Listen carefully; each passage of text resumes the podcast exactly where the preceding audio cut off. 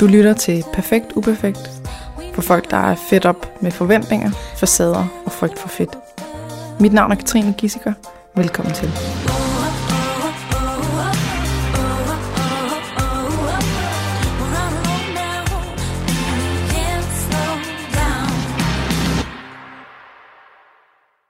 Hej Rikke. Hej. Rikke Vinter.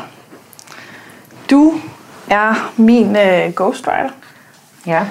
Så øh, du har skrevet en bog for mig, og øh, nu begynder jeg så at skrive den om, fordi jeg er Mhm. super irriterende. Men øh, har lige pludselig fundet ud af, at jeg måske godt kunne finde ud af at skrive selv. Men øh, Og det er jo det er der, vi er fantastisk. nu med den der bog. Men det er jo faktisk ikke derfor, jeg har inviteret dig ind i dag. Jeg har inviteret dig ind, fordi at du snakker om et emne på sociale medier, som er enormt tabubelagt. Mm. Og hvad kan det måtte være, at jeg tænker på? Ja, jeg kunne det næste. Af alle de emner, jeg Alle snakker de om. emner, du snakker om. medier. Det er jo selvfølgelig mit uh, tidligere alkoholmisbrug. Aha. Mm-hmm. Bingo. Yes. Så jeg har inviteret dig ind til at tage en ærlig snak om alkohol. Og hvordan det er at være alkoholiker. Ja. Og, øhm, og alle fordommene og uforståenheden og, øh, og altså både indenfra og udefra og så videre. Og hvis der er alt muligt selvbebrejdelse og den slags, det er jo netop det, jeg synes er mega interessant. Det minder meget om et madmisbrug, så derfor så, øh, så prøver vi lige også at, at tage den derud, hvor at vi også snakker alkohol. Så velkommen til. Mange tak.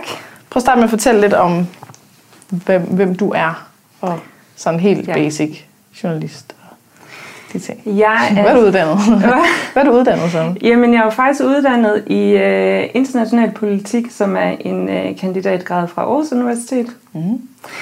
Men da jeg blev færdig, og faktisk også før jeg blev færdig, der vidste jeg egentlig godt, at jeg ikke ville øh, sidde i forvaltningen og øh, have et skrivebordsarbejde. Og det øh, var ikke særlig pænt sagt, fordi at, det tror jeg, der er mange, der sådan godt er rigtig glade for, men det, øh, det, var, ikke det, bare, du ville. Det var ikke det, jeg ville. Og jeg var sådan, jeg havde egentlig altid gerne ville være journalist, og jeg havde faktisk søgt ind på sådan, der, er- de har sådan en kandidat, der hedder fagjournalist, mm. hvor man kan få lov til at bygge oven på sin bachelor. Jeg havde en bachelor på det tidspunkt, så kunne man få lov til at bygge to år ovenpå på Journalisthøjskolen og blive journalist. Men, øhm, men dengang jeg søgte, der kom jeg ikke ind, og så kan jeg bare huske, der tænkte jeg bare, jamen, så er det fordi, jeg ikke kan blive journalist. Mm. Altså sådan, så er det bare slut. Altså sådan, jeg havde slet ikke overvejet at søge ind igen året efter. Eller sådan, jeg tog det bare som sådan endegyldigt afslag, eller sådan øh, tegn på, at det var fordi, at det ville jeg ikke kunne. Og så, øh, så blev jeg så færdig med, min, øh, med mit speciale og øh, blev kendt med, og så øh, gik jeg efter at blive journalist, og det, øh, det gjorde jeg ved at øh, blive frivillig faktisk på en lokalavis, der ligger inde på Nørrebro. Mm. Og der er to rigtig dygtige øh, øh, redaktører, der sidder derinde, som ligesom tog mig under deres vinge og sådan lærte mig op i faget mm. fra bunden af. De var sådan, øh, den, den første artikel, jeg afleverede, var øh, super kedelig akademisk skrevet selvfølgelig. Altså, jeg anede ikke, hvad jeg lavede. Jeg havde bare sådan været ude og snakke med nogle mennesker, og så havde jeg været derhjemme og skrevet noget ned, og så var jeg sådan, er det ikke fint? og så var der en af dem, der satte mig ned, og så var han sådan, Rikke, der er noget, der hedder en nyhedstrekant. Og sådan mm. inden for journalistverdenen, så er det meget kendt, at det er selvfølgelig sådan, man skriver nyheder og sådan noget. Så han sådan tegnede en trekant og sådan fortalte mig, her er overskriften, her er sådan brødteksten, og her er afslutningen og sådan noget. Så det var sådan helt fra bunden af. Øhm, men så lærte jeg det der, øh, at skrive nyhedsartikler for dem. Og så gjorde jeg det i et års tid. Og så endte det faktisk med, at de sådan tilbød mig et job, men et job, der ikke eksisterede, så vi skulle ud og finde nogle fonde til det. Og, sådan. Og det er så ikke blevet til noget nu. Vi har ikke kunne finde penge endnu. Men sådan, så, så, så der, på det tidspunkt så begyndte jeg sådan at tænke, okay, men jeg kan faktisk godt. Altså, mm. Og de var vildt imponeret over, hvor hurtigt jeg lærte øh, øh, noget, som jeg ikke havde nogen forudsætninger for at vide, hvordan man gjorde. Og så begyndte jeg at arbejde øh, for nogle andre øh, magasiner og skrive nogle flere tekster og sådan noget. Og så, så tænkte jeg, så er jeg journalist. Det er ikke en beskyttet titel, så man må gerne sådan ligesom slå sig op som det. Mm. Så så gjorde jeg det. Ja. Wow, det var et Wow. langt svar. Det var et meget kort spørgsmål. ja. Ja. Så øh, kant med. Yes. Og har skrevet min bog. Ja. Ja. Og øh, hvis vi nu skal bevæge os ind på det der med alkohol. Hvornår startede det for dig? Og hvordan startede det for dig? Det startede, øhm, det startede faktisk, øh, da jeg boede, jeg boede på Nørrebro i 2011, og jeg var lige gået i gang med en overbygning på RUK faktisk, øh, året for inden.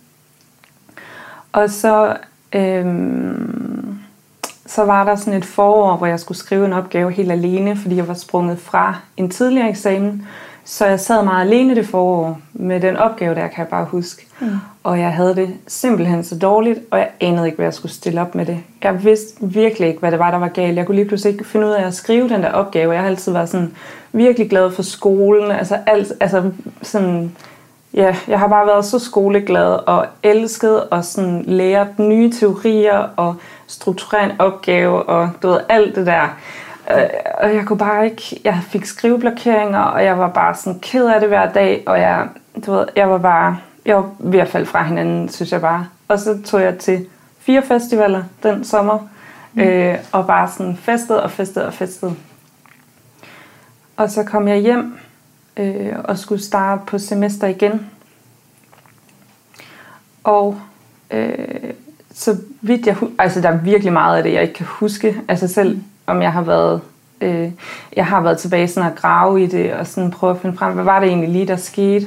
Altså sådan, hvordan var det nu egentlig lige at føle, og hvordan tænkte jeg og sådan noget. Det er virkelig så svært at grave frem. Mm. Men jeg kan bare huske, at jeg havde sådan følelsen af, at alt bare faldt fra hinanden, og jeg kunne ikke kende mig selv længere. Jeg havde ikke lyst til at snakke med mine venner længere. Jeg, sådan, jeg tog ikke telefonen, når de ringede. Så sad jeg bare sådan og kiggede på, at den ringede. Og sådan, jeg vidste ikke, hvorfor jeg ikke kunne tage den, men det kunne jeg bare ikke. Mm. Jeg kunne slet ikke overskue at snakke med nogen lige pludselig. Og øh, de der skriveblokader, det blev bare ved og ved og ved. Sådan, og så var jeg til øh, lægen, og så sagde hun, Rikke, du har en svær depression. Den er sådan rigtig, rigtig slem. Og, øh, så var jeg bare sådan, okay, hvad er en depression? Altså, det vidste, det vidste jeg simpelthen slet, slet ikke noget om. Og så, øh, og så var jeg til en psykolog. Meget hurtigt så fandt jeg en psykolog. Det var ret svært at finde, fordi det der med dem, der har ydernummer, dem er der ikke særlig mange af, og så er der altid rimelig lang venteliste og sådan noget. Men jeg fik en, og det første, vi snakkede om til første time, det var, øh, hvad, hvad for nogle behov jeg havde, kan jeg huske, hun sagde sådan, hvad er, for jeg havde beskrevet en eller anden situation, og så, og så sagde hun, hvad med dine behov, Rikke, hvordan, hvad har du brug for? Mm. Og så kan jeg bare huske, at jeg tænkte, ikke noget. Altså sådan, mm. og, jeg, det, og det svarede jeg også, og svarede, jamen jeg har ikke brug for noget. Mm. Så hun, alle har brug for et eller andet, eller sådan, kan du slet ikke komme i tanke om noget som helst? Så jeg bare, nej, det kan jeg ikke. Altså, jeg vil kan noget, og jeg har ikke brug for noget. Og, sådan, og jeg kan bare huske, da jeg sad der, så tænkte jeg, at det er det mest naturlige i verden for mig, at jeg aldrig har brug for noget. Altså sådan, ja, og så fik jeg alligevel lige tænkt over det, så gik jeg hjem, og så googlede jeg øh, menneskelige behov. Hvad er det? Mm. Og så sad jeg bare sådan længe og kiggede på de der begreber, og tænkte sådan, okay, der er et, der hedder, jeg kan ikke huske, hvad for noget jeg fandt vel, men bare sådan noget meget alment noget. Øh, hvad er, øh, en af dem var sådan samhørighed, mm. og intimitet, og anerkendelse, og sådan nogle ting glæde måske også, eller sådan et eller andet i den stil, hvor jeg bare tænkte sådan, jeg forstår ikke, hvad det er, jeg læser. Altså sådan, jeg kunne bare slet ikke sådan koble det sammen med noget, som jeg havde i mig. Mm. Ja, så jeg var bare sådan, jeg var bare så afkoblet fra, hvad det var, der foregik. Øhm, og så havde jeg rigtig meget angst, og jeg havde rigtig meget tankemøller. Og øh, det tankemøller der, det øh, gjorde, at jeg ikke kunne falde i søvn om aftenen. Sådan slet, slet ikke. Og sådan mange dage i træk, hvor jeg ikke kunne sove, så jeg sov klokken 3 om morgenen og klokken 4 om morgenen, og sådan, altså faldt i søvn på det tidspunkt. Og så stod jeg alligevel op klokken 7 eller 8, og kunne ikke sove i løbet af dagen. Og så jeg havde bare så mange tanker, jeg ikke kunne, kunne sådan være i fred for. Øh, og så fandt jeg ud af, at det hjalp, når jeg drak. Mm-hmm. Yes. En dulmen? Ja. Ja. Klassisk dulmen. Ja. Det hjalp bare, og det hjalp med det samme. Det var virkelig bare sådan, du ved, efter fem minutter, eller sådan, så hjælper det. Mm. Var det altså, vin eller øl? Eller? Det var drinks, og- øh, vin faktisk. Jeg har altid været sådan, jeg er født og opvokset på landet uden for Aarhus, og jeg har altid været den, sådan, der bare skulle have en øl. Altid, øh, når mine veninder de skulle blande alle mulige fede drinks og sådan noget. Jeg skal bare have en fadøl, en stor fadøl, mm. når vi har været ude på bar og sådan noget. Øh, og, men jeg gik også stadigvæk meget i byen. Altså godt nok tog jeg ikke øh, telefonen, når mine venner ringede, men alligevel var jeg meget i byen på det tidspunkt. Så når det var i byen, øh, så drak jeg øl, og altså, jeg kunne bare sådan drak, drikke fra klokken 7-8 om aftenen, og så ind til 4-5 stykker om morgenen, eller sådan, og bare sådan drikke hele tiden. Mm. Altså slet ikke stoppe på noget tidspunkt. Så jeg ved, jeg slet ikke tal over sådan, hvor mange jeg har drukket med, måske sådan 20 på en aften eller sådan. Og jeg er jo ikke kæmpe stor. Jeg er jo, sådan, på- jeg er jo høj, men sådan lille, eller sådan mm. slanks i størrelsen. Sådan, nogle gange så tænker jeg på, hvordan kunne jeg drikke alt det? Det var helt vildt meget. Øh, og derhjemme, der øh, drak jeg vin. Altså sådan, så hentede jeg ind til aftensmad, og så, øh, så var det bare sådan helt naturligt bare lige at tage en flaske vin med os. Eller en dunk, eller hvad end der lige var billigt. Mm. Og så åbnede jeg det efter aftensmaden, og så... Øh, og i starten var det bare sådan, der drak jeg mig ikke fuld, fuld. Altså sådan, der var, der, der var det nok, at det bare virkede, så det var måske to eller tre glas eller sådan noget. Måske nogle gange fire. Men jeg husker ikke, at jeg sådan drak mig øh, vildt fuld mm. til at starte med. Til at starte med var det bare sådan, det var noget, jeg gjorde, fordi at det virkede, og jeg anede virkelig ikke min levende råd, Ja. øh, hvad jeg ellers skulle stille op. Altså, spørge nogen om hjælp, altså, det, det var ikke noget, der eksisterede Mm. i mit hoved. Og når jeg spørger hjælp, om hjælp til hvad? Altså, hvis du ikke engang vidste, hvad det var, der ligesom Ja. var behovet, og hvad du savnede, og hvad årsagen var. Det var fandme svært at bede om hjælp til det. Ja, Ja. det er det. Jeg vil Så i starten var det bare lige sådan, åh, ah, det var lige at ventilere lidt, og sådan 3-4 glas, og, og hvad så? Blev det så vildere?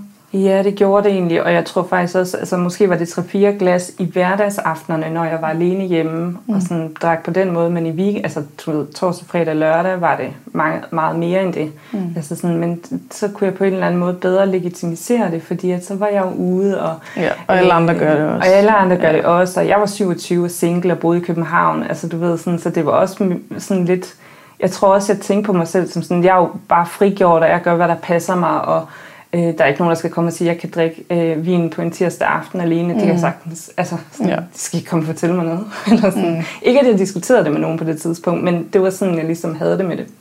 Ja.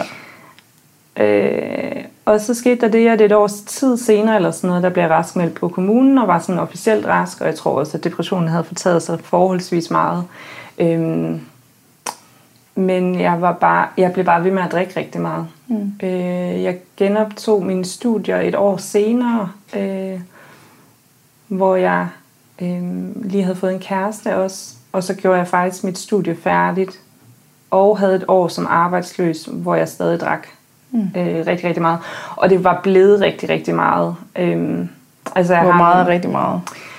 Rigtig meget, synes jeg, er mere end en flaske hver dag. Mm. Det er ret, rigtig meget, synes jeg.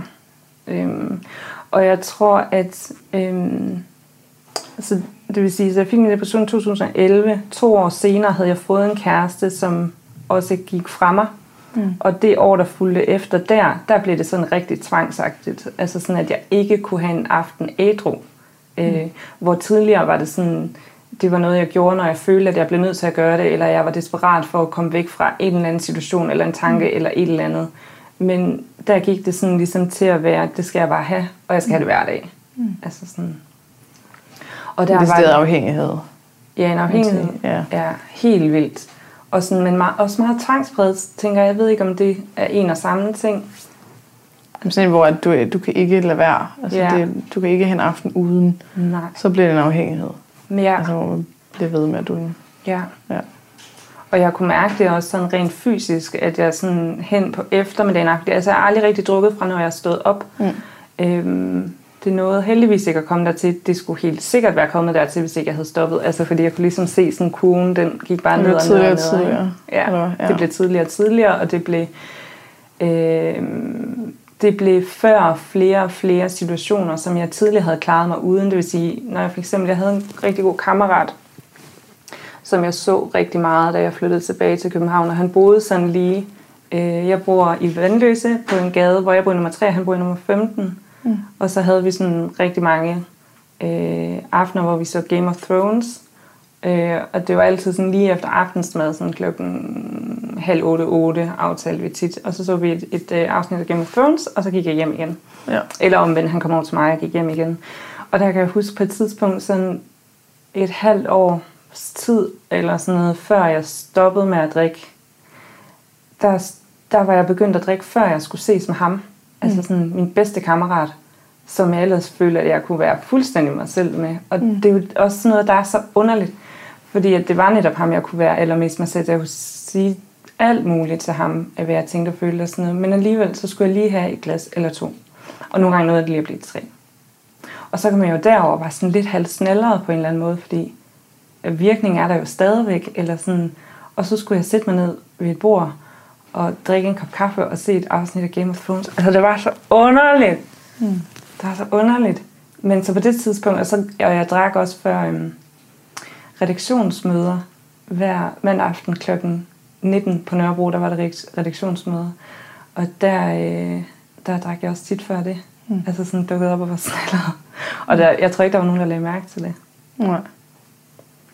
Og hvornår gik det så op for dig, at det ligesom var et problem? Eller, altså, hvornår blev det et problem? Øhm, det var et problem faktisk allerede, da jeg øh, var blevet kærester med Peter. Jeg ved, at han ikke har noget imod, at jeg bruger hans navn, så det er fint. Øh, men det var, et, altså, jeg, ja, det var et problem der. Jeg tror, øh, at det gik op for mig ni måneder senere. Øh, det var et halvt efter år. Peter? Eller? Ja, ja, ni måneder efter, at jeg var blevet kæreste med ham. Og fire-fem måneder efter, at han har slået op. Mm. Øh, fordi der havde vi sådan en, øh, vi havde en ugeeksamen på Aarhus Universitet, Øhm, og jeg kan ikke huske, om det var i historie eller jura eller sådan et eller andet. Men øh, sådan en, man fik udleveret mandag kl. 12, og så skulle aflevere mandagen efter kl. 12.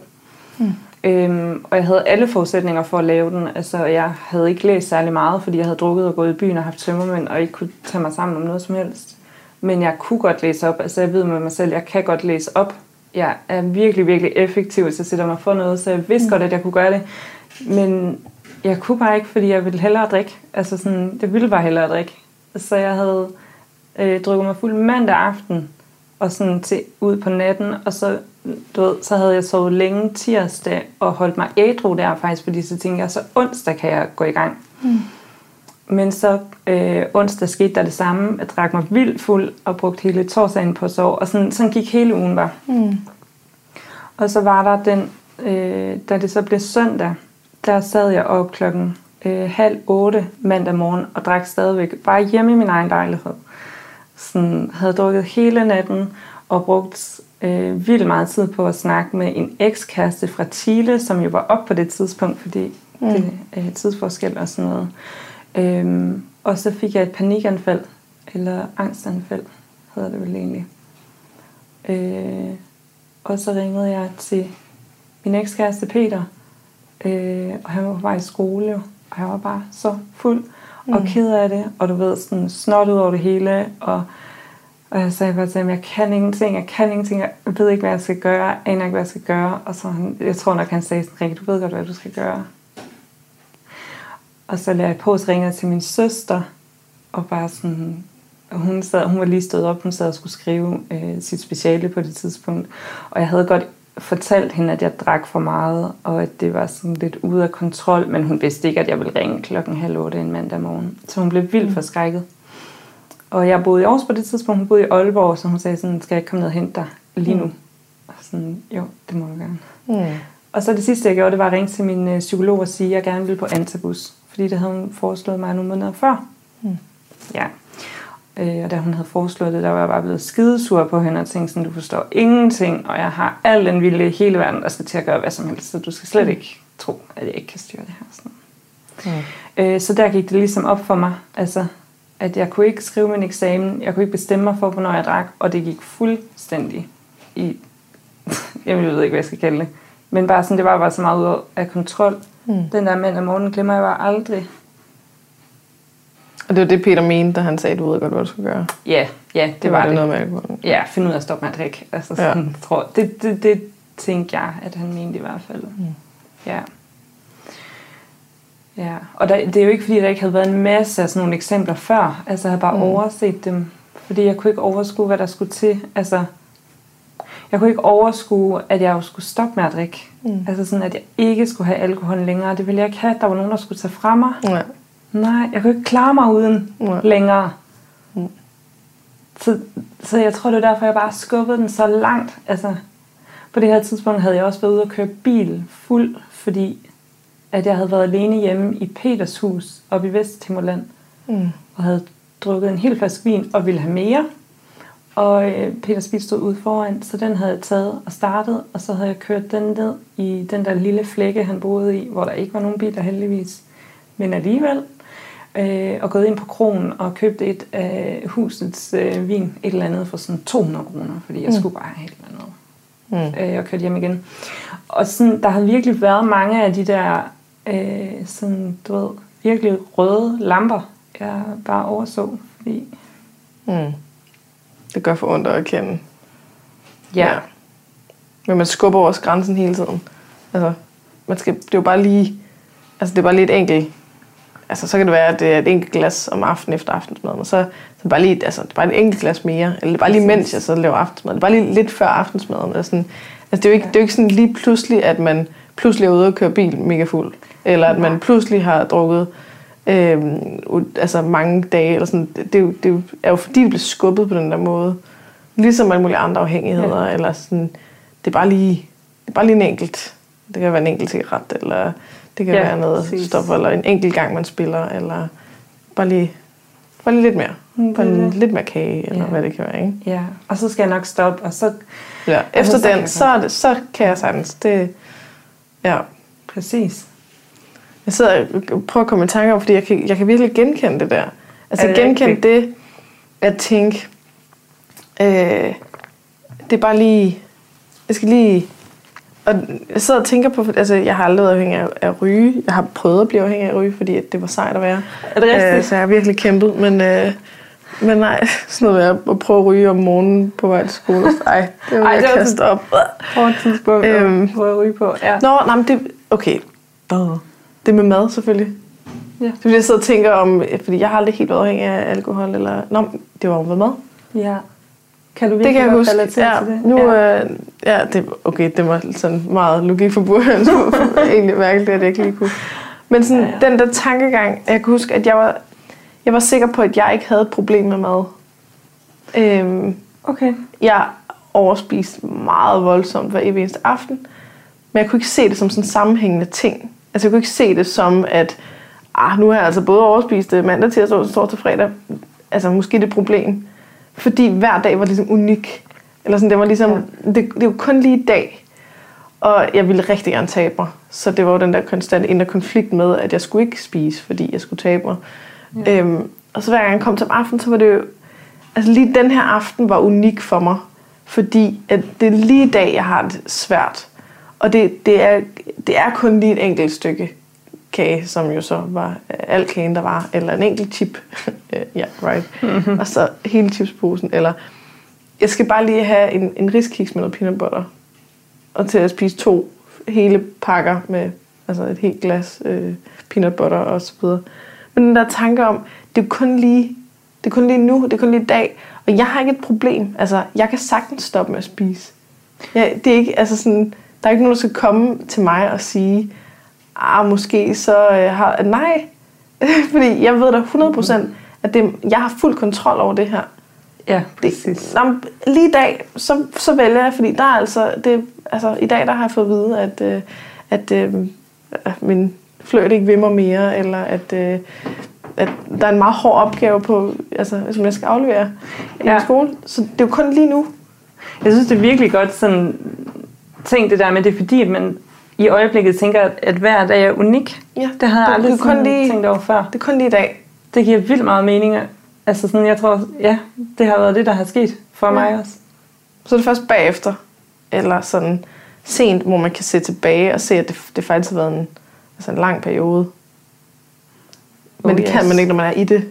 Nej, jeg tror også tit, jeg havde det sådan om morgenen, sådan når jeg vågnede op. Altså, jeg, jeg, jeg er A-menneske, og jeg har altid sådan været mest produktiv om morgenen. og- Altså, sådan, det er bare sådan, alle de gode tanker, de sker for mig om morgenen. Mm. Øh, så jeg var også tit selv, altså selv hvis jeg vågnede op med tømmermænd, og det gjorde jeg jo vidt lidt næsten hver eneste dag, altså, så tænkte jeg sådan, i dag kan jeg godt. Ja. I dag kan jeg sgu godt. Ja. Det var da fantastisk. Så jeg vågnet op til sådan en dag, hvor jeg ikke behøver at drikke. Ja. Men så er der altid sket et eller andet Så kommer der noget. Ja. Ja. Men jeg tror bare, der var bare så længe, hvor jeg ikke kunne se det ske. Altså sådan, mm. jeg, kunne ikke, jeg kunne ikke få øje på, hvad, hvad er det, der gør, at jeg sidder her, og mine ben, de hopper nærmest under mig. Mm. Det har været en fin dag, har det ikke det? Har det ikke været en fin mm. dag? Eller sådan, jeg troppet op til mine aftaler, og jeg fik skrevet den der tekst, og sådan, Anders var pisseglad for det, jeg havde skrevet, og sådan, nu kan jeg skrive tekst, og alt muligt. Mm. Altså sådan, selv når alle de gode ting skete, selv på en god dag, så kunne jeg stadigvæk ikke sådan finde ud af, altså, men jeg ved ikke, om det giver mening, men jeg har bare tit haft det sådan, at jeg, jeg vil gerne have, at jeg kan forstå, hvad det er, der går galt, for mm. at jeg kan ændre det. Ja. Altså, jeg kan ikke bare sådan stoppe med at gøre noget, eller begynde med at gøre noget, hvis ikke jeg ved, hvorfor jeg gør det. Ja. Altså sådan, og det var, Det er en meget god, god ting, tror jeg. Fordi det, er- det er noget, der mangler i for eksempel sådan nogle her afhængighed. Altså tanken om, hvorfor jeg gør det. Det, Ja. Den er ligesom skippet for de fleste andre. Fordi, altså, det er ligesom det, der gør det så svært. Det er fordi, man bare man siger, du skal bare lade være. Frem for at gå ind og se, hvad er der gør, at jeg ikke kan lade være. Hvad er der gør, at Ja. jeg gør det. Eller altså, om det så er mad eller alkohol eller whatever. Ja. Jeg havde da aldrig fundet ud af, hvordan jeg skulle stoppe, hvis det var, at, at jeg stadigvæk ikke havde fundet ud af, hvordan det hele startede. Altså, Mm. sådan, hvordan jeg behandlede mig selv og alt det der. Så Ja. havde jeg jo ikke... Fordi så havde jeg jo ikke kunne lave de ting om. Mm. Ja. Handler Jeg tror også, det kan, det, jeg tror, at det er, altså det er i hvert fald noget, jeg selv kan genkende på den der BD, binge eating disorder periode for mig. At morgenerne var altid gode. Var det også det? Altså fordi, det var det, der, det var nulstillet.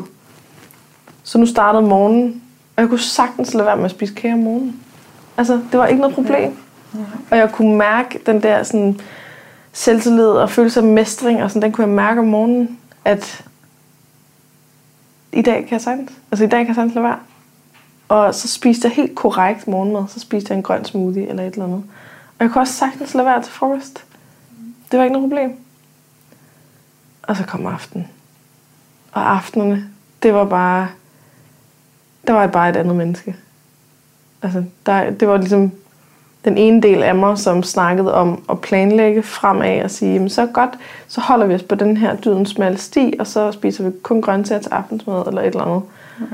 Og så pludselig kom der den person, der skulle udføre det, og siger, hell fucking no, altså hvad, hvad tror du selv? Og der var så meget glæde, det var fordi, når du, når du sådan fortæller om den der sådan, uh, sidring i kroppen, og, og altså den der, hvor man glæder sig så meget til at opleve alkohol, eller øh, for mig var det maden. Ja, det var bare højdepunktet på min aften. Men for den person af mig, der, ville, altså, der skulle udføre det, ikke? så kunne jeg, sådan, jeg kunne lave sådan en helt... Øh, ej, sådan en helt øh, øh, ting ud af det, at uh, og jeg skulle finde en film, og så skulle jeg Ja. bare, og så købte jeg alt muligt lækkert, og jeg skulle Ja. bare, jeg skulle spise det i sengen, og jeg glædede mig så meget, og det var bare så fedt. Og så mens jeg spiste, så var jeg sådan, så, nu, nu, skal, jeg, nu skal jeg ikke have mere, for nu, nu, der er mange kalorier i det her, sådan, og så bliver jeg ved. Og jeg skal bare lige have et stykke mere. Ja, så, men så er det altså også slut. Ja. Der er bare lige et stykke mere. Og til sidst at sidde og, og bede til Gud om, at kan jeg ikke nok please stop, fordi nu begynder det at gøre ondt. Nu begynder det at gå i min mave. Nu begynder jeg at få det fysisk dårligt. Jeg er bange for at kaste op, hvis jeg bliver ved. Jeg er bange for, at min mave, min mave den sprækker. Jeg, jeg er redselslagen, men jeg kan ikke lade være.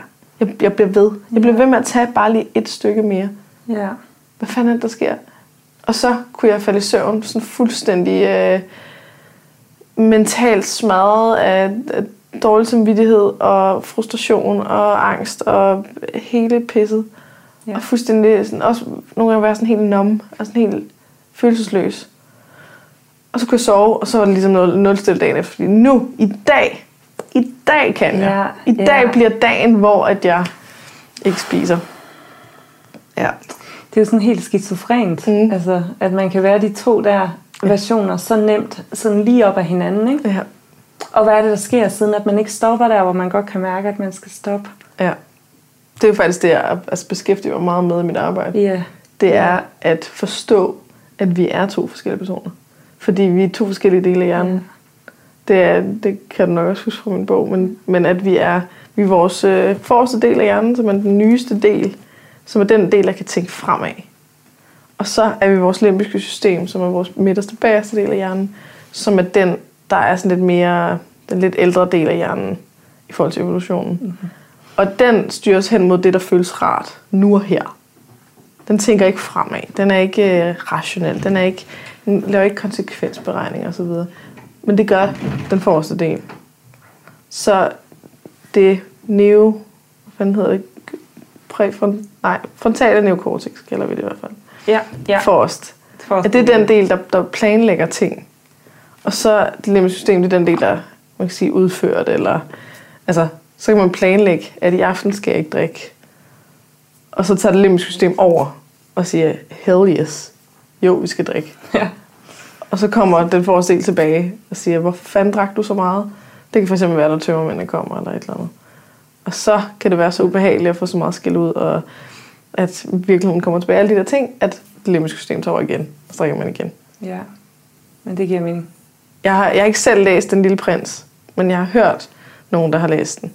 Hvor Ja. at den lille prins går over til en mand, der drikker, og spørger, hvorfor drikker du? Og så ja. siger han, jeg drikker for at glemme. Hvad vil du gerne glemme? At jeg drikker. Hmm. Og det er ligesom den der onde cirkel, Ja. jeg også ser med mad og med alt Ja. muligt andet. Er det noget, du kan genkende? Ja, det er det 100 procent. Mm. Ja, det er det. Altså, jeg, jeg er sikker på, at halvdelen af, af mit misbrug, det er ligesom vedligeholde sig selv. Mm. Ja, fuldstændig. Altså, og så tror jeg, at den anden halvdel, der havde noget at gøre med, at jeg ikke havde fundet ud af, fundet ud af at behandle mig selv ordentligt på det tidspunkt. Så jeg havde ikke noget andet at prøve af. Altså, jeg havde sådan ligesom ikke andre kort at spille. Mm. Øhm, så der var også noget, der var galt sådan i den måde, jeg var i verden på og var over for mig selv på, som jo i virkeligheden havde udløst det til at starte med. Så jeg tror, det var sådan lidt både og. Mm. Men det er klart, altså... Åh, den skam, der var forbundet med sådan at, at drikke så meget og sådan skulle skjule det øh, over for alle mulige andre. Øh, altså alene også var altså, grund nok til at drikke igen om aftenen. Mm. Altså fordi jeg synes bare, det var hvordan fanden, altså, og det er også derfor, jeg synes, det er så rart at høre dig øh, sige, at sådan, du kan relatere til det i forhold til et madmisbrug, fordi, øh, fordi jeg synes, nogle gange, så bliver alkohol, altså det er jo, det er jo nærmest noget, vi, vi næsten ikke taler om, eller sådan, mm. Men når man taler om det, det, det, det, altså for mig at se, er det sådan næsten en kategori helt i sig selv, når jeg hører andre folk snakke om det, tit og ofte i hvert fald, hvor jeg tænker, jamen, er det ikke det samme som alt muligt andet? Det tænker jeg i dag ikke, det tænkte jeg ikke dengang. Dengang, der blev jeg ved med at drikke sådan, jeg tror i hvert fald, der gik sådan et halvt år, hvor jeg prøvede at skjule det, eller sådan, fordi at jeg bare ikke tænkte, at det var det samme som alt muligt andet. Mm. Men det tænker jeg bare i dag, er det ikke det samme som at blive afhængig af at ryge, eller blive afhængig af at spise, eller blive afhængig af overtræne, eller sådan. For mig at se i dag, er det i hvert fald, jeg kan ligesom du også kan sådan relatere til andre, når mm. de bliver afhængige af et eller andet andet. Ja. Hvor jeg sådan, kan vi ikke snakke om det, som om at det er, at det er noget, man kan blive afhængig af, fordi der er noget andet, man ikke kan finde ud af, hvad man skal Ja. stille op med.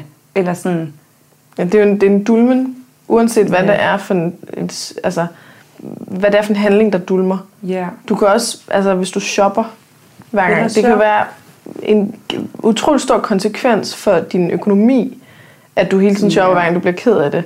Det er en anden slags konsekvens, end når vi snakker, hvad øh, alkohol gør ved din krop, eller din lever, eller hvad fanden det nu kan være. Ikke? Det er en, det, og det er en anden slags konsekvens, når man snakker mad i forhold til overvægt. Og hvis du er, øhm, det kan være sammen med spillegæld, altså sådan Ja, det gambling er og så videre. Hvis du overtræner, altså hvor du, hvor du bliver autorektisk, hvor det handler om at, altså hvor du bliver afhængig af træningen, så kan det have en helt anden slags konsekvens for din krop, fordi du nedbryder den. ja. Altså, du lader den ikke restituere. Du, hver gang man træner, så nedbryder man sin krop. Og så skal man restituere for, at den bygger sig selv op igen, og så kan du træne mere igen. Så kan du nedbryde dig selv fuldstændig. Øhm, det, det, det er forskellige konsekvenser, men det er, den samme, den, det er det samme adfærdsmønster. Altså, og, og øh, rygning har også en anden konsekvens, ja. øh, end hvad mad har, eller overtræning, eller et eller andet. Ja, så du ser det også lidt som det samme? Altså Jeg ser det som fuldstændig det samme, men at vi netop, som du siger, vi snakker om det på forskellige måder. Altså, vi, vi snakker ikke om det som, okay, der er, der er altid årsager, og så symptomerne forskellige. Præcis. Vi snakker om det som, at alkoholisme det er sådan en... Altså det, er- det er en ting, og rygning er noget helt andet. Og spisning, ja. det skal man bare lade være med. Altså, Jo, det, jo. Der kan man bare tage sig sammen. Ja, og, ja, det- Øh, shopping, det altså sådan... Ja, Ja, det, det bliver... Øh, det, det er alt sammen det samme op i mit hoved. Ja, men det er fantastisk, synes jeg. Det er, også, det er virkelig fantastisk, at, øh, at du ser det sådan. Mm. Jeg tror, hvis jeg skal være helt ærlig, så tror jeg, at øh, jeg nogle gange har tænkt sådan, hvorfor er det, jeg selv altså, har været i tvivl om, om det er noget, der er okay, at jeg har gjort imod mig selv. Mm. Øh, og øh, hvordan er det okay, at jeg går ud og fortæller andre det? Mm. Og kan stå ved det, og kan ligesom stå ved mig selv og sige sådan, ja, det gjorde jeg. Mm. Og sådan her var det. Og nu, sådan her er det nu.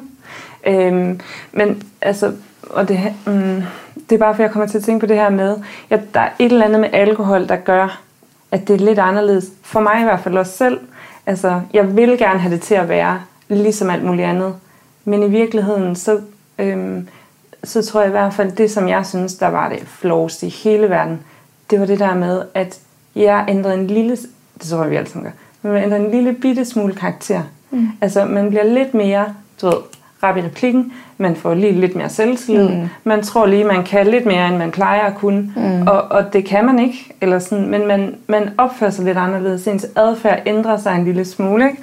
Jeg blev også tit øh, sindssygt ulykkelig, altså, og var, altså, sådan, var ikke sammen med nogen, når jeg blev det, men sådan, hvor jeg tænkte sådan, det her, det kan jeg aldrig vise til nogen. Mm. Jeg kan aldrig snakke om, at jeg har ligget her og grædt og drukket samtidig, mm. altså sådan i min seng derhjemme. Det, er jo, det er jo bare så, det er jo så vanvittigt, ikke? Fordi at... Altså, jeg arbejder slet ikke med alkohol. Jeg arbejder med mad. Men Mhm. det der, det er jo præcis det samme.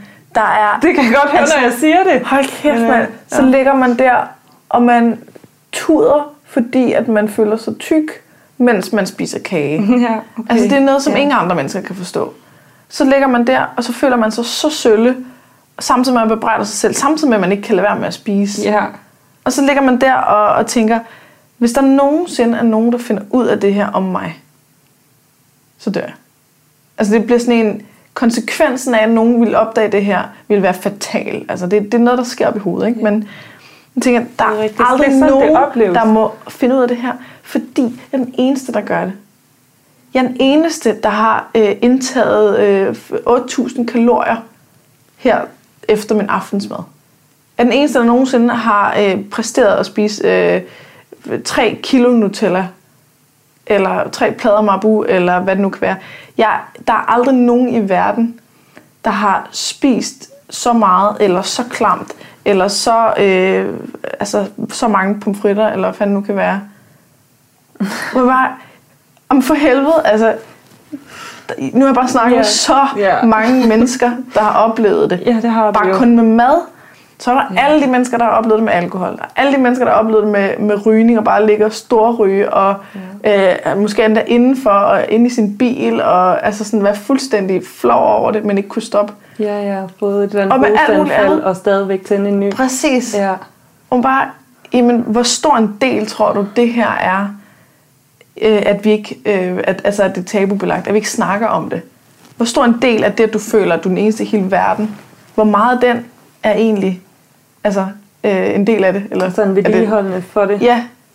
Altså det, det gad jeg bare, Ja. jeg vil, vil gerne øh, høre nogen øh, Ja, undersøge det. Altså, ja det gad jeg virkelig også godt at vide. det, man kan sikkert ikke finde ud af det, men, men sådan, hvor stor en del af den her skam, hvor stor, øh, altså, eller hvor stor en del af misbruget er skammen over det. Ja. Så som du netop siger, hvor meget det vedligeholder det. Jeg tror for mig var det held og held. Ja. Det kunne jeg sagtens forestille mig. Altså var det for mig også, det var altså sådan, der var et ønske om vægttab, men der var æder med med også den anden del, som sagde, det her, det er der ingen andre mennesker, der nogensinde har oplevet. Det, du er så svag. Ja. Du er så doven. Du er den eneste, der mister kontrol. Den eneste, der mister kontrollen. Du kan jo se på Instagram og Facebook. Alle andre Ja, ja, har sgu da kontrollen, ikke? Det kan du da se. Ja, de har det fint. Det der, det der, altså sådan, du er jo vidderligt den eneste i hele verden, Ja. der har oplevet at miste kontrollen. Ja. Uacceptabelt. Øh, nej. Ej, det er vi så ikke. Nej. Nej. Nej. Jeg har fundet ud af, at, øh, at en, en ud af tre af danskere med skadelig alkoholforbrug er kvinde. Okay. Øh, og det svarer til cirka 50.000. Rundt regnet, jeg vil Mhm. helst ikke hænges op på det, Nej. men cirka 50.000. Øhm, det er Danmarks Statistik, der har fundet ja. frem til det. Så det er sådan, ligesom den mest pålidelige kilde, og jeg var bare sådan, hvorfor kender jeg ikke en eneste, Ja. der snakker om det? Hvorfor er jeg den eneste, Øh, ja. der snakker om det? Og det her det er kun det skadelige alkoholforbrug, det som man også kunne, tror jeg, nej, nu skal jeg passe på, hvad jeg siger, men øhm, ja, det er i hvert fald det skadelige alkoholforbrug. Under det, så ligger der store forbrug, og Ja. så ligger der øh, no, nogle andre ting længere ned, Ja. som er ufarlige rent fysisk eller sådan. Men det er kun de, sådan, det skadelige, hvor jeg tænker, det, det er dem, der ikke er helt er, ekstremerne. i kontrol med det. Ja. Ja. Ja. Øh, der er vi i hvert fald 50.000. Og sådan, jeg kender heller ikke nogen, der har stillet sig op i medierne og har snakket om det. Mm. Jeg kender ikke nogen andre på Instagram, der snakker om det, mm. eller på Facebook, der snakker om det. Jeg hører ikke nogen snakke om det, når vi er til julefrokoster, eller når vi er til koncerter, eller dagen efter, mm. hvor man, øh, der er nogen, der har tømmermænd, eller sådan. Der er slet ikke nogen, der snakker om det. Mm. Men det tror jeg også, fordi alkohol er en fast del af vores kultur. Ja. Altså sådan, nu, jeg kom bare lidt i tanker om, at, at du på tidspunkt lavede et Instagram-opslag, hvor du, havde, du var på bar med din ven, og han bestilte en øh, mojito, eller hvad det var, du Ja. bestilte en virgin mojito. ja. Øh, og så sagde bartenderen, ej, hvor du kedelig. Han synes, det var så kedeligt. Ja. Og den, ej, hvor er du kedelig, det er jo ikke kun bartender. Det er jo, det er jo veninder. Det er, altså det er sådan, det. For, fordi det er så fast en kultur i vores, øh, en del af vores kultur, når man er ung, så er du totalt udstødt, hvis du ikke drikker. Fuldstændig. Altså hvis du kommer til en fest og siger, jamen jeg vil sygt gerne fest og sådan, men, øh, men jeg har sgu ikke lyst til at drikke alkohol. Øh, hvorfor? Hvad, Ja, ja. Altså, jeg kan kun acceptere øh, sådan legitime undskyldninger for, hvorfor du vælger ikke at drikke. Er du gravid? Er du i bil? Eller er du på medicin?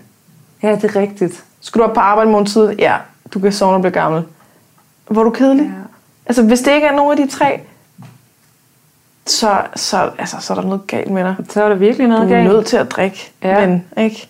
Ellers så bliver vi alle sammen mega utrygge ved dig, fordi så kan du huske, hvad vi laver. Præcis, eller man kan blive eneste. smittet af den der kedsomhed. Ja, Øh. øh. Ej, Fordi man, man kan jo ikke feste uden alkohol. Nej, man kan heller ikke være sjov, eller være Nej. frigjort, eller være... Eller snakke sammen, eller danse, eller sådan noget. Det, det, man skal jo drikke alkohol. Ja.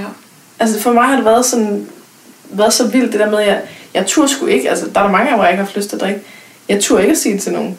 Er det Så når jeg prøvede at sige det, så blev folk sure, ikke? Eller, eller kom sådan nogle usagte sanktioner, sådan nogle straffe af, at man så bare ikke gad at snakke med mig.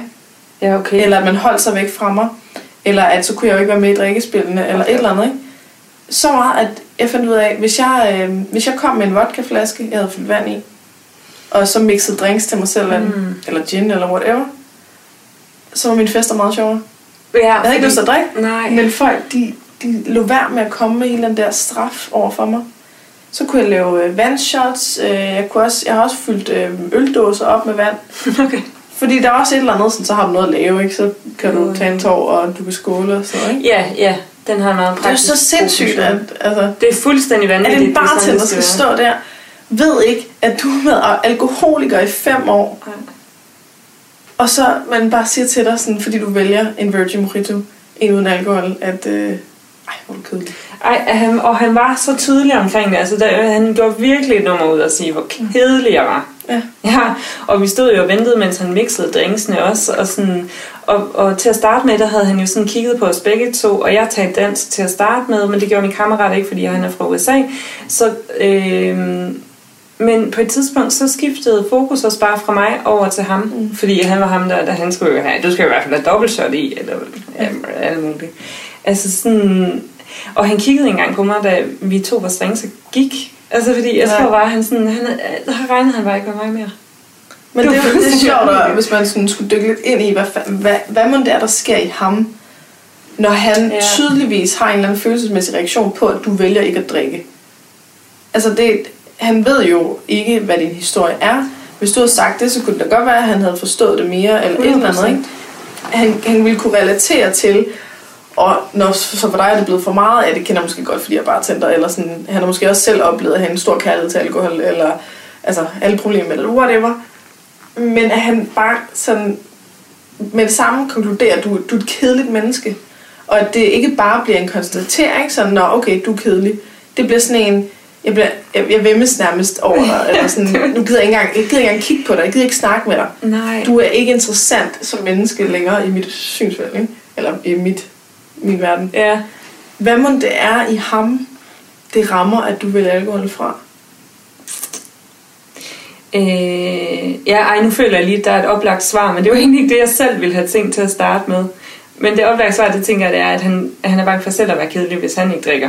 Eller sådan, så vi skal gerne alle sammen drikke, fordi så er vi alle sammen i samme båd, og så kan vi alle sammen være Ja. sjove og have det fedt. Ja, det kan også være, at han selv har et problem med at drikke.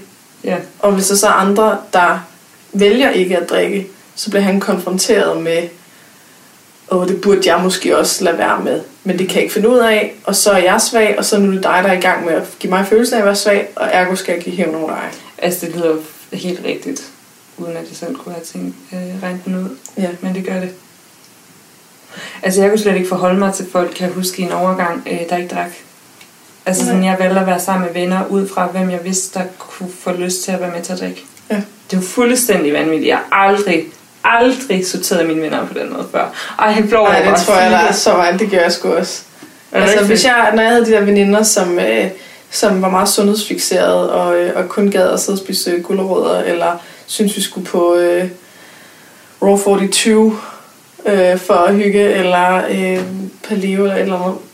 Altså, jeg valgte altid veninder ud fra dem, som enten selv ville foreslå, eller som i hvert fald var klar på, at jeg foreslog, ej, skal vi ikke også spise noget kage?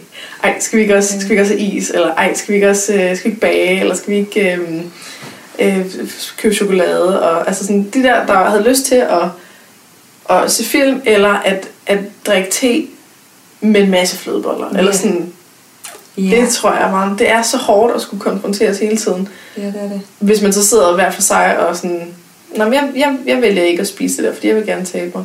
Og så man, selv sidder sådan og rammer, så æder man det hele, Ja, fordi ja. man bliver endnu Ja. mere konfronteret med Ja. skam. Ja. Ja. Men det er bare, det med bartend, det er bare interessant, ikke? Fordi jo, en ting er måske, at han kunne tjene flere penge på dig, hvis du blev fuldere. Jo. Altså fordi så Ja, har man det med ja. at være sådan lidt Ja. mere løs med sine penge, ikke? Øhm, Jo. men sådan, han skal jo ikke feste med dig. Altså jeg kan bedre forstå det i den der sociale festkontekst, fordi at man måske er man er måske bange for, at man kommer til at gøre et eller andet, man vil fortryde, og hvis der så er et ædru vidne, så øh, kan det ligesom have konsekvenser for en. At man ikke føler, at man kan slippe sig lige så meget løs, fordi der er en, der ligesom er ædru, Mm-hmm. eller øhm, at, man, at man ligesom har brug for den person til at gejle hinanden op. Og hvis den ene så ikke drikker, så kan man føle sig lidt alene Mm-hmm. med at drikke, eller sådan, så kan man ikke lege drukspil, eller så kan man ikke det noget andet. Eller, der, jeg kan bedre forstå det i den sammenhæng. Men en bartender, what's it to him, at du ikke drikker? Altså, Jamen, det ved jeg, det ved jeg faktisk heller ikke. nej. Det ved, det ved jeg faktisk ikke. Hvor han... Jeg synes, det var nederen. Altså, han kunne i virkeligheden også bare have sådan gentaget noget, han har hørt andre sige. Eller sådan, det blev jo også sådan lidt, man blev også sådan lidt konsensus omkring det nogle gange. Men det er sjovt, fordi det der med, at, at det egentlig er sådan en... Altså i hvert fald som jeg ser det, så der er altid nogle årsager, der ligger bag en eller anden form for misbrug. Der er altid øh, følelser, som man ikke kan håndtere, som man ikke kan rumme, som man ikke kan kope med på andre måder. Der er altid et eller andet, som leder til, at man øh, har et misbrug. Og hvad misbrug så er, er forskelligt. Og alle har en eller anden form for coping. Det er ikke sikkert, det er et misbrug, men, men alle har en eller anden form for dulmen. For de fleste mennesker er det måske skærm. Altså iPhones, iPads, øh, fjernsyn, computer, Netflix, øh, øh, whatever, ikke? Ja. YouTube, Facebook, Instagram. Det vil, det vil være meget normalt, altså sådan, nu siger jeg misbrug i gåseøjne, fordi at, jeg, jeg ved ikke, hvornår man skal definere det som misbrug, men det er jo stadig en dulmen, hvor du kan komme væk fra de følelser og den virkelighed, du er i lige nu, meget hurtigt, ikke? Så er der for nogen, hvor det er alkohol, og så nogen, hvor det er smøger, og nogen, hvor det er stoffer, og nogen, hvor det er mad, og Ja. ludomani, og porno, og sex, og alle sådan ting. Overtræning og bla. Men der er ligesom, det er som om, at der er nogle former for misbrug, der er mere okay end andre. Og Ja. det der med at behandle misbrug som noget, der er enten er rationelt, altså, ej, men det, du må bare lade være med at drikke. Ja. Altså sådan, måske skulle du tage en beslutning om at stoppe. Ja, det er præcis. Nå, Super. okay. Tak. Det, Ej, det er manglet. øh, Ja, ikke? Jo. Øhm, det er noget, vi behandler som noget rationelt, men det er også noget, der er, sådan, der, der er tabubelagt. Fordi det er sådan, vi er så bange for at være svage. Altså det at være svag, det er ligesom en nærmest dødssynd i dag, ikke? Du må ikke være svag, du må ikke... Altså det at miste kontrollen, så er du svag. Øh, Det at du ikke kan klare dig selv, så er du svag. Det at du har brug for hjælp, så er du svag. Alle de der ting, ikke? Øh, Hvis du græder, er du svag. Hvis du viser følelser, alt sådan noget. Øh, Hvis du går ned med stress, så er du svag. Whatever, ikke? Så det der med, at man, man behandler både som noget, der er rationelt, som du bare skal vælge fra, men også noget, vi ikke rigtig må snakke om. Men også, at der er forskellige... Altså sådan, det, det er mere okay at have et træningsmisbrug, end det er at have et øh, madmisbrug. Øh, det er mere okay at have et skærmmisbrug, end det er at have øh, et alkoholmisbrug, eller hvad det nu kan være. Ikke? Ja. Og så, man kan sige, det, det vi ender i, altså det misbrug, vi ender i, eller den dulmen eller coping, vi ender i, har jo noget at gøre med, hvad for et liv vi har levet. Hvad, hvad vi vokset op med, hvad har været normalt, hvad har været øhm, tilgængeligt, hvad har været noget, man har oplevet som noget rart. For hvis du, hvis du altid har oplevet, at, øh, at, at slik for eksempel var til meget særlige lejligheder, og det var kun noget, vi virkelig fik, når, altså, når det var det var, det var fredag, eller at, øh, når vi fik gæster, eller et eller andet, så kan du opleve, at slik har en eller anden form for sådan øh, hygge og sammenhæng, og, eller hvad hedder det sådan, at, altså er vi sammen om det, og Ja. øh, det er kun specielle lejligheder. Så kan det være det, du bliver afhængig af senere som en adfærd. Det kan også være, at du vokser op i et miljø, hvor at, at der altid har været vin til maden hos dine forældre. De måske selv har drukket rigtig meget. Så, så vil det være meget nærliggende, at du har set dem, ergo kan du selv finde på at måske en dag prøve et glas vin. Øh, og finde ud af, at det, det er sgu egentlig meget lækkert. Hvis du har øh, forældre, der ryger, eller du har en, en storebror eller storesøster, eller, noget, der er begyndt at ryge som meget ung, eller, altså, så, så vil et, et rygerhjem måske, hvis du kommer derfra, vil være nemmere for dig at begynde at ryge, øh, end hvis du kommer fra et sted, hvor du aldrig har været udsat for røg, eller aldrig har, har oplevet folk, der røg. Det er klart. Øhm, og så kunne du altså også vokse op i et miljø, hvor at folk altså måske keder sig rigtig meget. Så for at der kommer lidt gang ind, så tager vi nogle stoffer. Eller at der er, øhm, der, er- altså det, det bliver mere sådan normalt. Altså ved jeg det, der, jeg har da været i kredse, hvor det var meget normalt at ryge hash. Og så har jeg været i kredse, hvor det var meget normalt at tage MDMA Ja. eller coke. Nej, hvor spændende. Ej, det er Altså, jeg har aldrig været noget, hvor det heo- heroin. Eller, altså Ej, okay. sådan. Men hash og MDMA og coke har været sådan noget, som man selvfølgelig gør. Okay, hvordan, Altså- hvordan er det, det bliver selvfølgeligt? Altså sådan, fordi jeg synes Jamen- bare, det er så sjovt. Det er selvfølgelig næsten af to forskellige mennesker. Så Rikke, der ikke drikker længere, Mm. og så var jeg Rikke, der drak. Det er jo helt anderledes. Altså, hvordan... Ja. hvordan Jamen, altså, jeg har blandt andet en øh, veninde. Øhm, og altså, sådan, når jeg var sammen med hende og hendes venner, altså, de røg altid joints. Og det var sådan fuldstændig ligesom at drikke te eller et eller andet. Altså. Okay. Og det der for nogen, det var fuldstændig vanvittigt, ikke? Jeg tænkte, ryger de hash hver dag? Hva, hva, ja, Altså, ja. Og for dem er det bare ingenting, ikke? Det, det er Og- ingenting. Ingenting, ja. Nej. Og det samme med øhm, De kan godt en af mine øh, tidligere venner. hverdag og, og Ja, ja.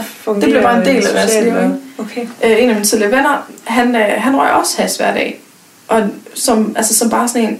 Det var sådan almindeligt, så jeg røg jo altså også sammen med dem alle sammen. Øhm, fordi det var ligesom... Det var jo kutume.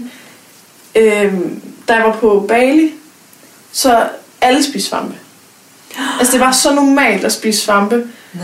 Du kunne, altså alle stande, der havde smoothies, havde en ma- magic smoothie. Okay, okay. Alle stande, der havde mad, havde en magic ret. Okay. Øhm, alle steder, der er solgt kage, havde magic brownies. Altså sådan, der var, der var svampe i nærmest alt. Ja, okay. Og nærmest, du kunne nærmest stoppe hvem som helst, og så kunne du købe svampe, ikke?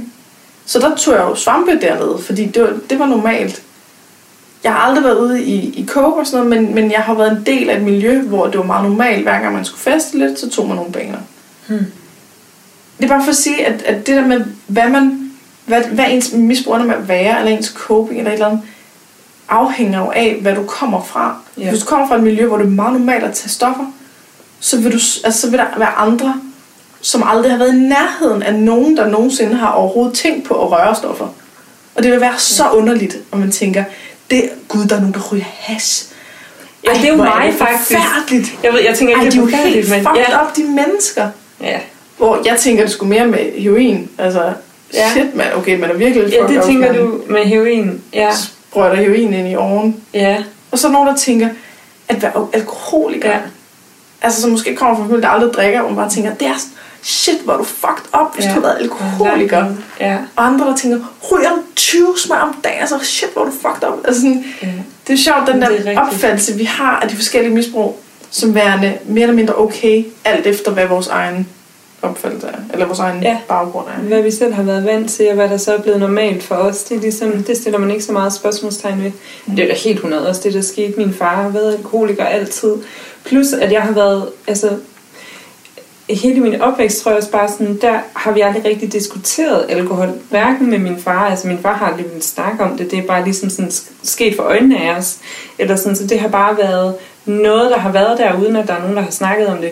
At min mor har heller aldrig snakket om det. Mm. Så jeg har også bare sådan, du ved, nu er jeg kommet ud af alt det lort, så er jeg bare sådan, lad os snakke om det, fordi mm. jeg bliver tårlig af den der stillhed, hvor man ikke snakker om, Ja, det er meget værre. alt det der egentlig Åh. øh, er lige foran en. Ja, elefanten i rummet. Ja, elefanten i rummet. Åh, oh, jeg kan næsten ikke, øh, jeg kan næsten ikke le- være til i det. Nej. men, men så jeg tænker også, at altså, jeg tror, fordi min mor, hun endte egentlig med, min mor faktisk blev skilt, da jeg var 8, tror jeg, eller var jeg 5? Nej, Tina var 5. Så da jeg var 8, og min far drak videre, og min mor blev, altså, var altid sådan nærmest afholdsmand-agtig. Mm. Øh, og det var sådan noget, "Tsk, det snakker vi om. "Åh, Det gør man bare ikke. Og man drikker nærmest ikke. Og det var en kamp, at jeg skulle have to, du ved, de der to flaskeøl med til den første byfest ja. øh, da jeg var 14 eller sådan noget. Og, og jeg tror, der gik et år, før jeg fik lov til at tage tre med. Eller sådan. Ja. Ja. Så det, det var ikke Hun har set meget. din far. Hun havde set min Ja. far øh, drikke sig ned, og øh, jeg tror ikke, at hun havde øh, forestillet sig, at sin datter også skulle blive alkoholiker. Nej. Det var jo lige præcis det, hun ikke ville have. Men det Ja. hjælper ikke vel. Altså, det Nej. Hjælper ikke noget ikke at snakke om det. Og ikke øh, få en forståelse for, hvad det er, der er på mm. spil. Altså sådan, så jeg tror også, altså, og, og i lang tid, så, øh, jeg tror det var indtil jeg var måske, indtil jeg kom i gymnasiet, der var jeg også sådan lidt afholdsagtig. Mm. Og jeg gjorde nærmest ingenting. Altså, jeg var faktisk en meget ordentlig pige. Jeg var meget pæn og øh, prøver i hvert fald at være det. Altså sådan, jeg har altid haft meget sådan høje øh, krav til mig selv i forhold til, hvad jeg kan tillade mig, øh, hvordan jeg taler til andre, hvordan jeg behandler andre, alt sådan noget. Øhm, men også med, altså jeg var jo den, der sådan, ad, var det ulækkert, at der er en cigaret der. Mm. Og sådan, det skal jeg bare ikke have noget med at gøre. Og nu ryger jeg, har gjort det længe, og jeg kan ikke finde ud af at stoppe. Mm. Øh, øh, men også med alkohol, altså sådan, mm, det skal jeg slet ikke have noget af. Altså sådan, Mm. mm, meget sådan lidt ligesom min mor, tror jeg, jeg tænkte sådan, mm, så er det sådan, man gør. Altså, fordi min far, han drikker, og det vil jeg ikke. Altså, det, det, jeg var jo teenager, og, men, men vidste jo godt, at der var noget, der var rigtigt, og der var noget, der var forkert-agtigt. Men jeg havde ikke andet at, at, at navigere efter, Ja. end at der var noget, der var rigtigt, og der var noget, der var forkert. Så jeg tror også bare, altså sådan, så først var det forbudt, og så begyndte Mhm. mm. det at hjælpe, og sådan, du ved, så gik min hjerne bare fuldstændig i spasmer, og sådan, ah, Ja. alkohol, og så drak jeg bare, tror jeg. lidt. Men der kan du også godt have sat alkoholen op på den der pedestal, ja. Hvor det bliver enormt magisk at drikke, fordi det er forbudt. ja, Altså det kan være sådan dobbelt op, at, at det måske både er noget, du har altså, haft nærheden af dig med din Ja. far. Du har set, at han drikker. det er sådan, For ham ja. virker det, eller altså sådan, det, For det, ham det har været en del af din opvækst at se alkohol blive drukket. Så det er måske tilgængeligt, men samtidig med, du også har oplevet en mor, som, hvor du absolut ikke måtte drikke for hende, eller sådan, hvor det virkelig var, altså hvis du drikker, så ender du måske som din far, måske et eller andet. Ej, ikke? det, det var sådan lidt det der lån mellem Ja. mellem linjerne. Men der Præcis. blev ikke sagt, Katrine, uha, det blev ikke Nej, sagt. nej, nej, nej, nej. Så, så hvis hun både ikke har ville snakke om det, og at det er blevet forbudt, og det ligesom har været det, der var tilgængeligt. Det skaber bare nærmest en perfekte kombination af, der er ikke nogen mulighed for, at du ikke bliver alkoholiker. Eller sådan noget. Ej, det er ikke. Når du lige siger det, så kan jeg godt høre det, ja. Altså det bliver bare sådan, okay, øhm, så hvis du oplever sådan noget, der er svært i livet, så alkohol, den er både forbudt, og du vokser op med den, og øh, det er, altså, Og det er hårde Det- tider, jeg har ikke, øh, jeg kan ikke finde ud af at snakke om følelser endnu på det Ja. tidspunkt. og det, og det er måske også øh, meget øh, anerkendt udefra, altså det, det er helt okay, og altså det, det er nærmest sådan, i min verden er det nærmest sådan en sej ting at tage et glas rødvin om aftenen, fordi så er man sådan voksen. Eller sådan, Nå, jeg er ikke er kommet videre i, i, i Nej, nej. men var sådan de der mennesker, som, Jamen, så drikker de lige en, øh, et glas rødvin, og så jeg er bare sådan, jeg er ikke så meget til alkohol. Det er- Jeg synes, det er sådan vildt voksent og øh, ikke? Ja. Men, men det der med, at der var skabt grupperne for, at hvis du nogensinde skal have eller nogen misbrug af en art, ikke? så er det lige her. Ja, det er Det, rigtigt. det, var mærkeligt, hvis det blev mad for dig. Ikke? Jo. Det var mærkeligt, hvis det blev shopping for dig. Eller det blev træningsafhængighed eller et eller andet. For det er ikke det miljø. Du kommer fra noget alkoholsmiljø, ikke? Ja. Men Hvor at andre måske, altså det vil være nærliggende, præcis på samme måde, hvis, hvis du øh, har haft en mor, der altid har brokket sig over, at hun var for tyk. Eller at hun, øh, ej nu skulle hun ikke have mere kage, fordi det sætter sig på hofterne, eller hvad det nu kan være. Og, det, og, og der måske har været et skab, et slikskab, der har været låst, eller som har været Ja. forbudt, eller en slikskuffe, eller et eller andet, og at det ligesom har været særlige lejligheder så er det der slik jo både blevet præsenteret for en, at det er noget, som var mors uh, guilty pleasure, eller fars, eller et eller andet, der ikke helt altså sådan, var afslappet omkring, og at det derfor også var forbudt, og man også fik at vide, at det var usundt, eller at det var, det var ikke godt, eller et eller andet. Mm. Altså hvis du så nogensinde oplever at have et, altså nogle, nogle følelser, eller et eller andet sådan hårdt, du ikke kan rumme, så er, så er det lagt for dig så er det så er det, det søde. Så er det, Mm, så er det slikken, eller kagen, eller chokoladen, eller hvad det kan være, som også er en del af hyggen. Ligesom alkohol er, ikke? Det er en del af hyggen, når vi mødes, og så drikker vi en flaske vin, eller vi mødes i byen, eller øhm, så, altså, så, så ligesom, der er bajer med, eller øh, øh, hvad fanden det nu end kan være, ikke? Ja. Så det er også noget, der er mere nærliggende og nemt at få fat på i forhold til stoffer, eller altså... Er helt vildt. Det er jo bare, det er jo bare noget, Så man det være klart, at man udvikler et, et forstyrret forhold til søde sager, som man prøver ihærdigt at kontrollere. Og jo mere du kontrollerer, jo mere forbudt det bliver, jo mere får det magi. Og så skifter det over der med det limbiske system. Ja. Og så spiser du en masse af det. Samtidig med, at der måske har været et øh, kropsideal og så videre, som siger, at din krop er forkert. Ja. Og du har også set din mor have det sådan, så du har adopteret det. Ikke? Altså, det er jo bare, det, det for mig, det, det er så klart, eller det, at selvfølgelig er det alkohol, du endte med. Og selvfølgelig var det øh, sødsager for mig. Mm-hmm. Og selvfølgelig er det øh, stoffer for en person, der er vokset op i, i det miljø. Ja. Eller hvad det kan Det er rigtigt. Hvordan kom du ud af det? Hvordan står du med at drikke? Bare lige have et øh, lille tip. Øh, du skal bare tage dig sammen. Jeg tog mig bare sammen. Du tog dig sammen? Jeg satte mig ned, så sagde jeg, Så Rikke, nu, Ja. nu, nu tager du dig sammen. Ja, og jeg vil sige, at øh, for folk, der ikke kender mig, så er jeg vidderligt virkelig meget viljestærk. Øh, jeg, der, øh, jeg plejer at kunne få ting igennem, hvis jeg sætter mig for det, og så vil jeg, ja. Øh, men det var ikke det, der skete. Jeg tog mig ikke bare sammen. Nej. Øhm, men jeg gik i terapi og åbnede op for hende, øh, psykologen, som jeg gik hos. Og for første gang nogensinde fortalte, hvordan jeg egentlig havde det. Mm. Øh, og så fandt vi ud af, hvad det handlede om, og øh, snakkede om det.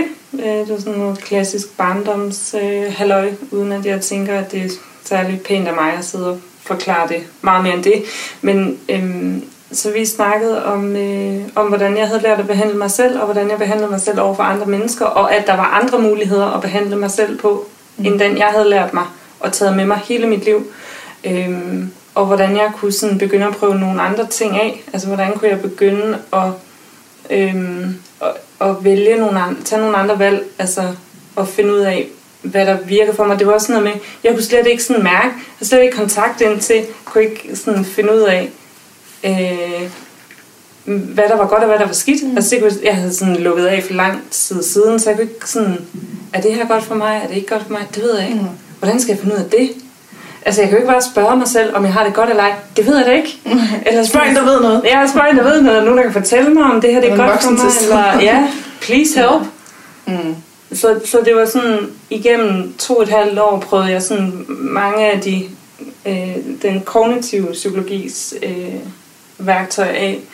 Øh, ja, øh, og så begyndte det sådan gradvist at virke. Altså der er mange, der, der tror, at der var sådan et vendepunkt, der gjorde sådan, Ja. så øh, bestemte jeg mig for Så dagen efter, da Det, det, skete. hovedet, ja. Ja, jeg har ikke kørt galt i bil og sådan tænkt, nu er det nu.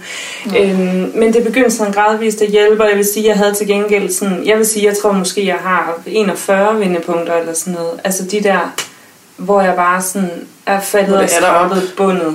Ja. Ja, jeg synes, jeg har skrabet bunden sådan mange, mange gange. Hvor jeg tænker, udefra set, tror jeg, det ville være nok til, at der var en, der sagde, Jamen, det er så bunden det der, er det ikke det? ja. Jeg styrtede på cykel blandt andet på et tidspunkt, hvor jeg drukket en flaske rødvin og en flaske hvidvin.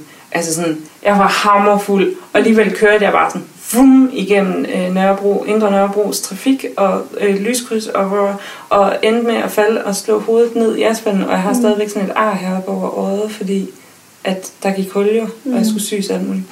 Så sådan, og sådan nogle har jeg flere af, ikke øh, styrt i trafikken, men øhm, så det var noget med at hænge i samtidig med, øh, at jeg blev ved med at drikke. Mm. Så arbejdede jeg også på det ved siden af. Og til sidst, så kunne jeg holde det, når jeg sagde, nu drikker jeg ikke mere. Mm. Altså sådan, så der har måske været 45 forsøg over øh, de, sidste, de to og et halvt år, der gik forud, har måske prøvet det sådan seriøst 45 gange eller sådan noget. ja. 50, jeg ved det ikke. Mange gange. Så prøv mange gange, men at arbejde med psyken. Det, det handlede om ja. i virkeligheden, der er ikke nogen grund til rigtigt. Det var også noget af det bedste, min psykolog hun sagde til mig, det var helt i starten, tror jeg, hun sagde, øhm, at vi behøver ikke at snakke om alkoholen særlig meget. Jeg, Mm. du må gerne, Det er bare et sådan, symptom. det er bare et symptom, for helvede. Ja. Det ved du jo. Mm. Men det tror jeg bare sådan, det vidste jeg ikke, da det stod på. Jeg troede, at det var det, og det var noget farligt noget, og det var åh, og, og, og Mm. sådan. Altså sådan, men ja, så hvad er det egentlig, det handler om? Altså, hvad er det et symptom på? Hvad er det et udtryk for? Hvad er Ja. det, der er galt? Hvad er det, der ikke fungerer? Hvad er det, jeg, hvad var det, jeg var ked af? Hvad var det, jeg var frustreret over? Hvad var det, jeg synes, der ikke kunne få til at fungere? Mm. Eller sådan, ja. Ja. Så- Så der ikke skal være nogen skam i at prøve igen og, igen og igen rigtig mange gange. Nej. Og så at arbejde med at være sødere ved sig selv. Ja. Og tilgive sig selv. Og begynde at være nysgerrig over for sig selv. Og forstå sig selv. Give sig selv anerkendelse. Give sig selv kærlighed. Hele Ja. den. Ja. Ja. Og det kan godt lykkes, selvom det går galt også 100 gange. Ja. Og det er det, man ikke tror, det er det, der er så utaknemmeligt, synes jeg. Når man står i det, så tænker man sådan, jeg kan så åbenbart ikke. Ja. Altså sådan, Nu har jeg det prøvet hele ikke. tre gange. Ja. Nu kan jeg ikke. Ja. ja, men jeg havde det også sådan på et tidspunkt. Jeg har prøvet 70 gange, og jeg kan ikke. Ja. Altså sådan, hvad, hvad, hvad er chancerne for, at, at jeg skulle kunne nu ja. i morgen? Eller sådan. Men det kan man godt. Fordi der er nogle ting, man har overset. Der er nogle små fremskridt, ja. der sker løbende. Ikke? Det ved jeg også, at du kan Det sige bliver noget brikker, der bliver sat sammen. Stille og roligt. Ja. Du kan ikke lave hele puslespillet, før du har alle brikkerne. Agtigt. Nå. Fedt. Jeg er meget spændt på, at jeg kan se, at den der er stoppet. Ja. øh, så ja, jeg, nu håber jeg, at, øh, at hvis det har været øh, dårlig lyd, fordi at det kun er min øh, iPhone backup optagelse, så øh, beklager jeg meget. Den, den nye dyre øh, dims, vi har købt, den øh, siger, at den er fuld. Det har vi ikke prøvet før. Den dyr, det Så, øh, Nå, men, øh, fuld, simpelthen. ja, præcis. Ja. Men øh, hvis man nu skal kigge lidt mere til din retning og se dig øh, snakke lidt mere om de her tabuer omkring alkohol, så din Instagram, du har skiftet navn. Jeg har skiftet navn til My Name is Rikke. My name is Rikke. Ja. Ja, så skal man følge med derinde, ja. Ja. Er der andre steder? Øh, nej.